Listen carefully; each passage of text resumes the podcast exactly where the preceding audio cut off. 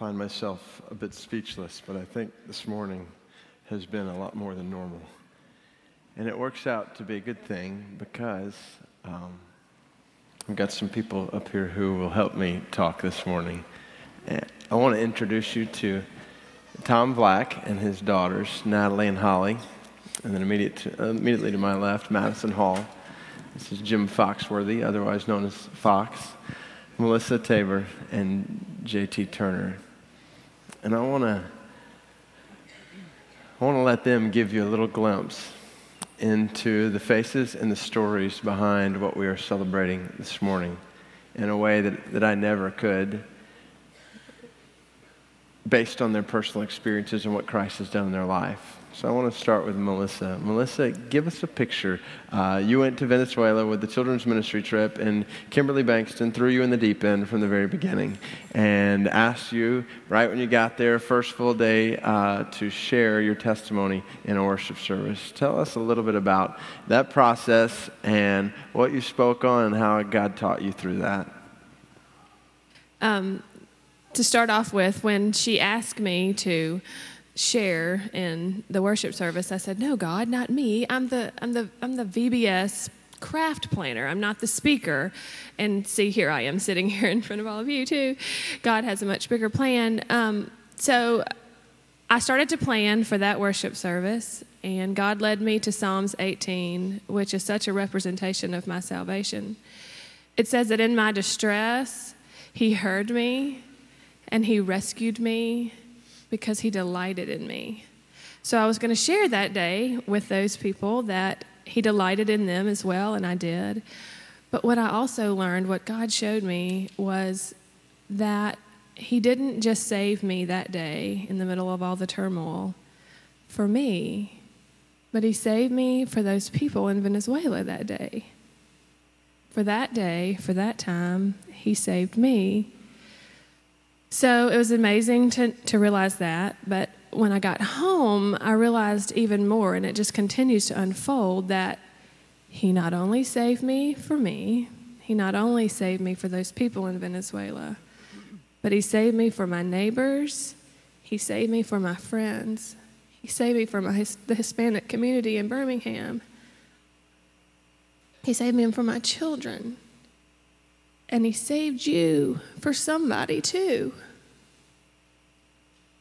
And I'm just amazed that he loved me enough to use little old me to make a difference. Um, so you had the opportunity to take your son with you to Venezuela. Tell us a little bit about how not only your own life was impacted, but how you saw that time impact him. Um, seeing Tanner, he's my eight year old son, on this trip has to be one of the greatest joys I'll ever experience. To see his love of Christ unfold with these children, when I would look up in the bleachers and see my baby with his backpack open, giving snacks and candy, he was experiencing mercy in a way that I could never have ever taught my son. He was living it out. And he became really good friends with this little boy, Angelo. He just fell in love with him. We went back to our hotel a couple days after we'd been there and decided that we would give some of Tanner's good clothes. We were leaving all of our dirty ones, but we were going to give him the good clothes. And he lived two houses down from the church. We walked down and gave them to him. So the following day, we're in this big, open air, beautiful basketball court, and he walks in wearing Tanner's shorts and Tanner's hat. And the pride on my son's face was incredible for him to see what a difference that had made in that little black hat. He wore it every day. So when Tanner, we get home, and he just he came downstairs one day and he said, "Mom, do you realize that my bedroom is about as big as somebody's house in Venezuela. Wow. And then he'll say, Mom, I really need that. And he stops himself with, No, I don't need anything. And in school, this is huge for me. And it, um, he was given a, an assignment to write the four most important things in his life. he wrote church, he wrote golf, he wrote his family, and he wrote Venezuela. Those were the four parts of my son's heart. He fell in love with that country. He he had fun serving God. He realized it was fun to live this life. It's good. And I'm so excited for the possibilities for my child. So, does it matter to, that an eight year old goes on a mission trip? Yes. He experienced that and he will make a difference now. He was changed. We were both changed.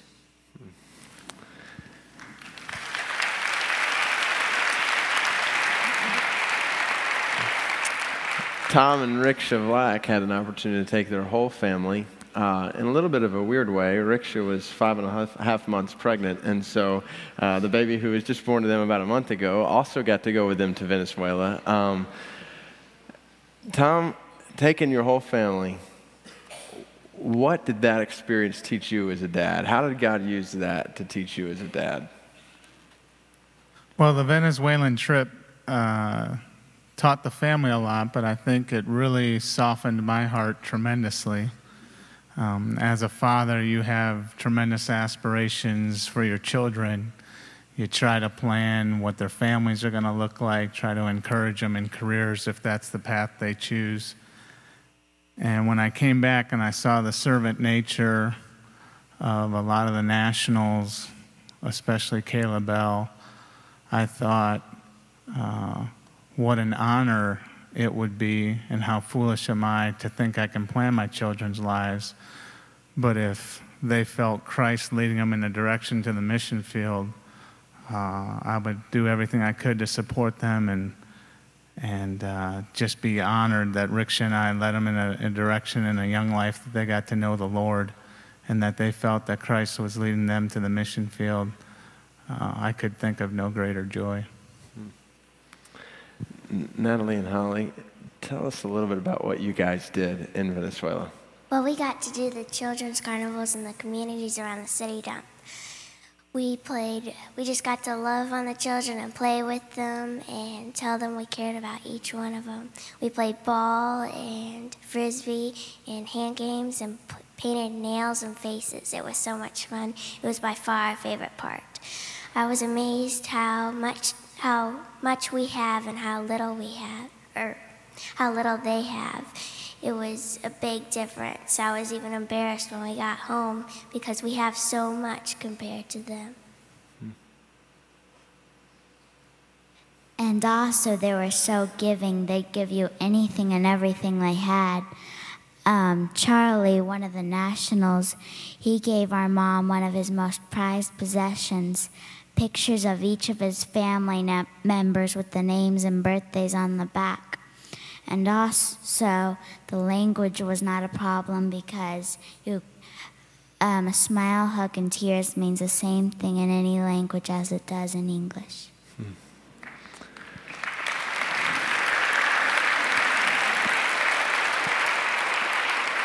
You guys tell us a little bit about uh, even the journey leading up to going to Venezuela and how God used this experience before you even set foot there to teach you guys?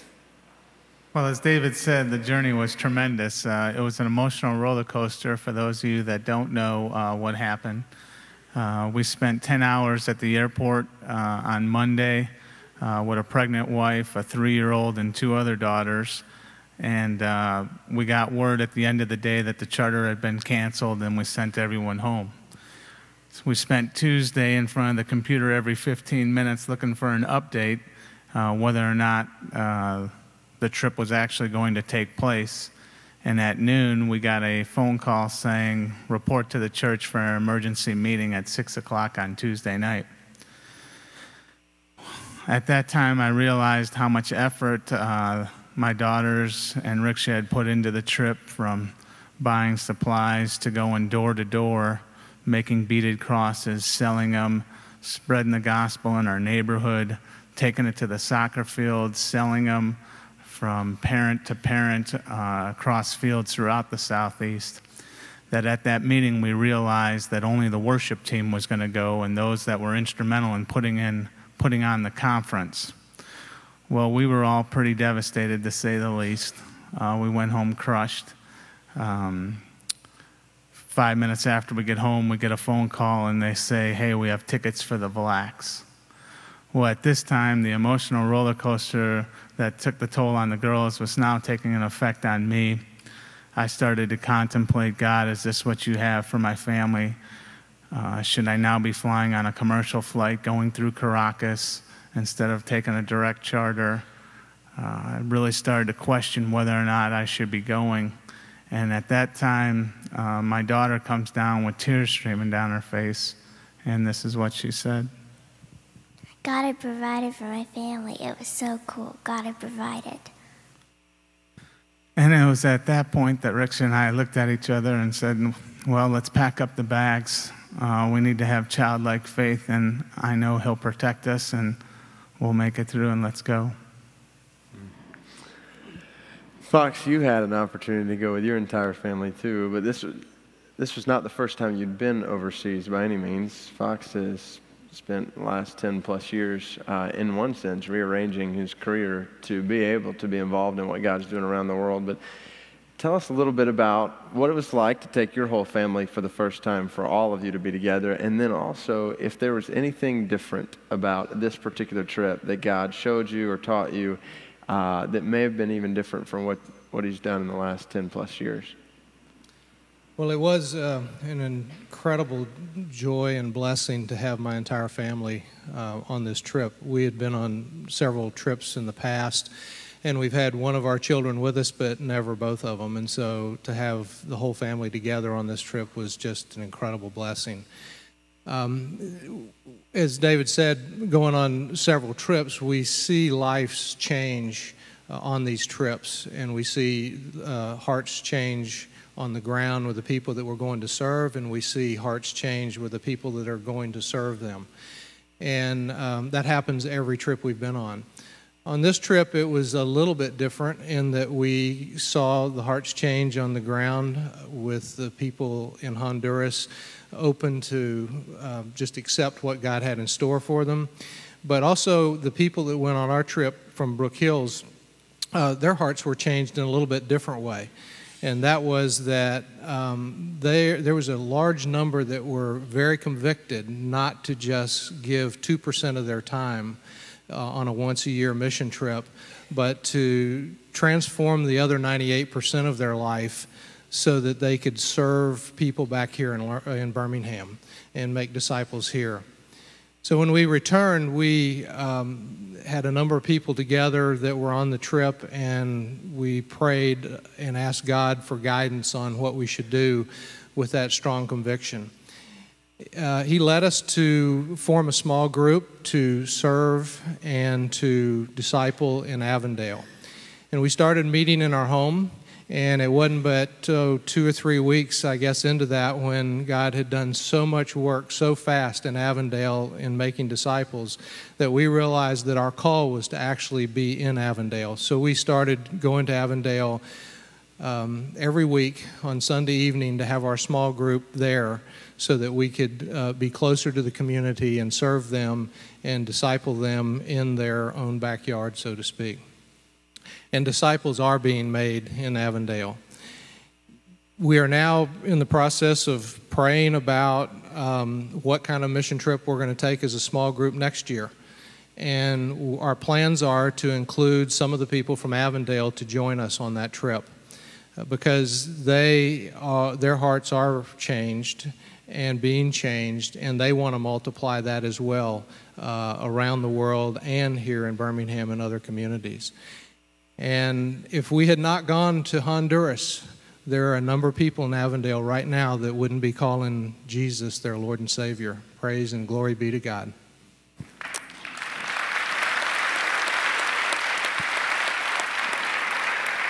I remember when this group got back from Honduras, and they just, it was a whole crowd that greeted me in between services down here, and they were they were just fanatic. They were just they were they were so excited about what God had done, about what they were wanting to do, and uh, many of them saying, up until this trip, we were anonymous worshipers at Brook Hills, really kind of on the fringe in this big church. and they said, "No, we want to be a part of leading in this mission at Brook Hills," and that's exactly what they're doing. Now, most of the folks up here have spent uh, a week or so overseas. Madison Hall, to my left here, uh, spent an entire summer overseas in Ukraine.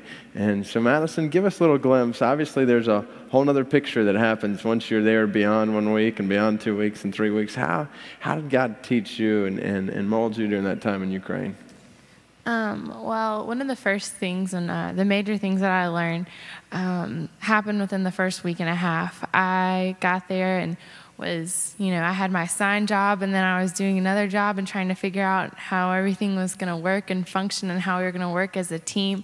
Um, and after about a week, I was emotionally and spiritually and physically spent already. Um, and so I was just very frustrated and wondering why because I was serving and doing, but it just seemed like um, everything I did made me more exhausted. And I called my dad, um, just explaining to him the frustration, and um, he said, Madison, it is great that you are doing all of these things, but you have two responsibilities that are way more important. And the first one is to love God with all of your heart. Um, he has a relationship with you, and He's created you to um, to love Him first. Um, and so that was the first thing I needed to work on was was loving God, and then out of that. Um, he said, Madison, out of that love for God should flow a love for his people, um, your brothers and sisters, and the people who have yet to know him. Um, love them and serve them, and out of the love for them comes the actions. But um, when I was doing and doing and doing and wondering why it wasn't working, it was because um, I wasn't loving first. Um, and so that's something that I can even carry into my life now we had a bunch of students who went over to Ukraine and spent a week where Madison was. Madison, give us a little glimpse into maybe a highlight picture of how God used this faith family in, in Ukraine and how that impacted our students. Um, Kevin and Wes, our youth ministers, took, took a group of 19 students from Brook Hills um, to come for two weeks to teach English. Um, on the fourth night of camp, we called it Repentance Night. Um, Kevin had been presenting the gospel slowly um, throughout the week. Um, and on this night, he laid it out there and gave an invitation for these kids to come and um, have Jesus as their Lord and Savior. And I was up in the balcony um, watching all of this happen, and he asked the kids to, you know, if they wanted to make that decision to come down the aisles. And as we looked down on it, um, they had formed a cross in the middle of the of the aisles and in front of the stage um, where Kevin was. And so, um, what a picture that was to see them kneeling and, um, and praying for salvation, and just the picture of that um, in the cross. And they didn't even know it. and then afterwards, they went to pray with their counselors, and we, all the Americans, went down um, these kids have a hard, hard life um, after choosing to be a follower of Christ. Um, we went to pray for their discipleship process and who would um, who would lead them.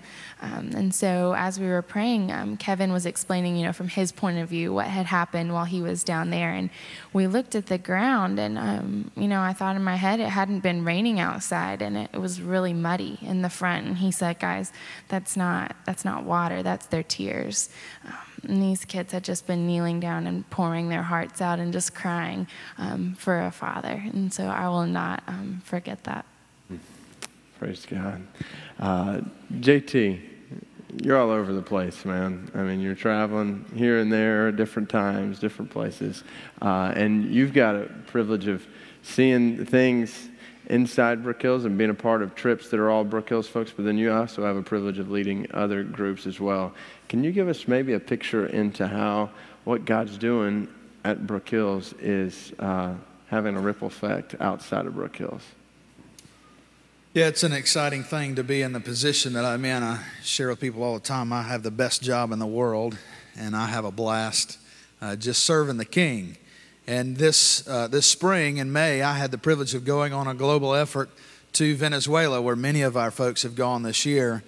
Uh, the joy of that was I met an individual on that trip uh, named Jason Phillips, and he's a pastor at First Baptist Church in Alpharetta, Georgia. He had come over for a secret church in the spring and had met Billy and met David and, and had a relationship there. But uh, we got to know each other on that trip to the point that Billy kind of thrust us into a very interesting environment. We found ourselves in maximum security prison in Venezuela with no guards. Uh, it was Jason and myself and two other members of our church. Uh, uh, Bill and, and Jack were with us. Jack was a seasoned prison guy. Uh, not that he had spent time in prison, but uh, he he uh, does prison ministry a good bit here. And so we found ourselves in this prison yard with 125 men, and, and we together were able to see uh, God call out an individual. We presented the gospel and shared it boldly and asked for one to step forth. And one, one step forward out of 125 men and said, I want to, to have Jesus as my Savior. And then we called out of the crowd of believers that had gathered there one who would be willing to come over and be that individual's disciple, who will come teach this man the Word of God. And one man walked across the yard and stood beside this, this one new believer. And I was able to stand there and say, This is, this is your disciplee, this is your discipler, this is your teacher, this is, this is the one you're going to teach. Teach him the Word of God. And and God used that to stir my heart and many of our hearts, but also Jason's heart as he went home to his church in Alpharetta and, and led them on another mission effort this fall, just a few weeks ago, to Sells, Arizona, Indian Reservation, far southern part of Arizona. And, and there he brought with him an individual named Mike, and Mike was a welder. Never had a welder on a trip before, so I'm racking my brain the whole week. How can I use a welder on a, on a mission trip? How can I use these skills that he has? And it wasn't until the very last day that we're able to use his welding skills to, to weld together these scrap pieces of metal and this long uh, rail for skateboarding for the kids out there. And as a result of doing that, he shares with me a story about his business that he has a, a business back home that when he left, out of faithfulness to come on this trip, he didn't have any work. He didn't know how he was going to pay the bills. When he got home, he was expecting to have difficulty. And the, the last day of the trip, Friday of the trip, his wife calls and says, I can't wait for you to get home because we have more work than you can possibly do on your own. And as a result of his obedience and, and following God and being, being on the field and trusting Him, he went home and found more work than he could possibly do himself. So he hired other individuals. And just this past week, I got an email from him saying, JT, would you pray for me? I've got this individual that I hired, and I know that he's struggling with some addiction in his life. And I know that he's struggling with things, but, but I know God's brought him to me. And the last line of his email said, JT, I believe this, this is my one for the year.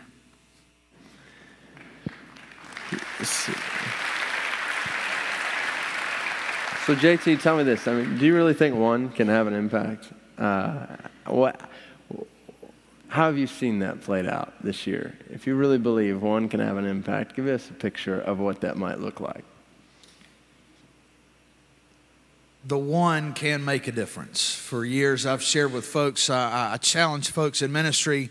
Uh, I'm looking for the Peter is, is one of you willing to stand up and be the one who proclaims boldly the truth of God's word and, and all the world comes to know him, but, it, but especially one willing to take a bold stand? We, we found ourselves this summer in, in a place that was stretching to me. I've spent most of my ministry here in the States, not going out of this country, not doing ministry internationally, and I found myself in South Africa uh, in a township of over a million people. And I'm sitting in a, in a squatter's town of a million people. And I, I find that God has led us to this one individual named Jonathan. Uh, some friends of mine on the trip, uh, Jonathan Knight and Jason and Jenny Waltman, were talking to these two individuals, Jonathan and Joseph, brothers, and introduced me to them, and we began to share with them to the point that we finished our conversation uh, that afternoon with me handing them a Bible with Romans 10, 9, and 10 underlined. And I shared with them, if you'll just take this and you'll just read this, and if this is the desire of your heart, do what it says. Confess with your mouth that Jesus is Lord. Believe in your heart that God has raised him from the dead, and you'll find salvation. And they took that book. We prayed with them and went went home for the night and went back the next day. And as we arrived the next day, they, they come out of their house sling open the gate and come and embrace us with this big hug, which is a kind of a rare occasion for me, especially considering I'm in South Africa. I'm a white man with a beard. Um, and the majority of the persecution of this man named Jonathan came from white men with beards. And yet, in his street, openly, he's embracing me. And he goes on to share with us that, that last night we took the words that you shared with us, we read, and we confess him as Lord. Changed everything that we were planning on doing. I, I spent my entire week right there in that one house. I walked, literally walked across the street from where we parked our van and stayed in one place, one house all week long, teaching and sharing and, and, and just opening God's Word and letting the Word of God come into their life in such a way that Jonathan began to share with me these things. Now, Jonathan is a man of, of some years. He's, he's older than me. He's grew up in the in the same tribe as Nelson Mandela and spent time in prison with Mandela because of being a freedom fighter. And here's a man who knows persecution but knows forgiveness and looks at me and says, "JT must teach us so we can teach our community, so we can share with our community." Nine languages spoken in this one township alone. And he looks at me and says, This new believer looks at me and says, JT, you don't speak those languages, but I do. You must teach me so that I can share with my people in these languages. Since that time, receiving emails and updates of what God is doing, didn't need us to be there, didn't need us to, to go and to, to even show up on the site, but, but God led us to this place in order to bless our hearts and to grow the kingdom of God. Since that time, these two gentlemen, Jonathan and Joseph, have begun to share what they have learned. And since that time, three house churches have been planted in a township. Now, we left there on August 18th. It, it hadn't been that long a time since we left. And yet, these two young believers have started three new gatherings in this township. That's, that's more church plants than most churches in America do the entire life of their church. Yes, I believe one man chosen by God like this can literally change the world. Yes, all it takes is one to change our world.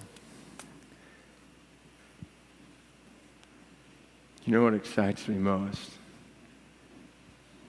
Is the fact that the seven people that are surrounding me right now are seven stories, and there are literally a thousand other stories represented across this faith family, every single one of which could share this story or that story. There are ones all across this faith family, and not just in this faith family there are ones in Honduras, and there are ones in Venezuela, and there are ones in South Africa, and there are ones in the Ukraine. There are ones in each of these countries that God has given us the privilege of partnering with. Ladies and gentlemen, God does not involve us in this mission because He needs us. He involves us in this mission because He loves us. He loves us deeply. He has the power to write Romans 10 9 and 10 in the clouds and introduce all people in all nations to the gospel. But instead, he has chosen to use you and me as his plan A to reach the world with the gospel. And I submit to you this morning there is no greater purpose in life than that. To make the glory of the Christ who saved us and delighted us, to make his glory known in all the world. This is worth giving our lives to. It's worth giving his church to. This is what we were created to do. Will you pray with me? God, we We praise you for your grace. We praise you for your mercy that makes this mission a possibility. God, we thank you all across this room for the salvation you have given to us. We thank you for saving us from our sins. We thank you for delighting in us when our sins were thick and dark and heavy. And you took the burden of that sin upon yourself, Lord Jesus, and you gave yourself on a cross on our behalf. All glory be to your name. We praise you for your life, for your death, for your resurrection, for your ascension, for the fact that you are seated at the right hand of the Father now, interceding on our behalf and giving us the privilege of being a part of making your glory known in all the earth.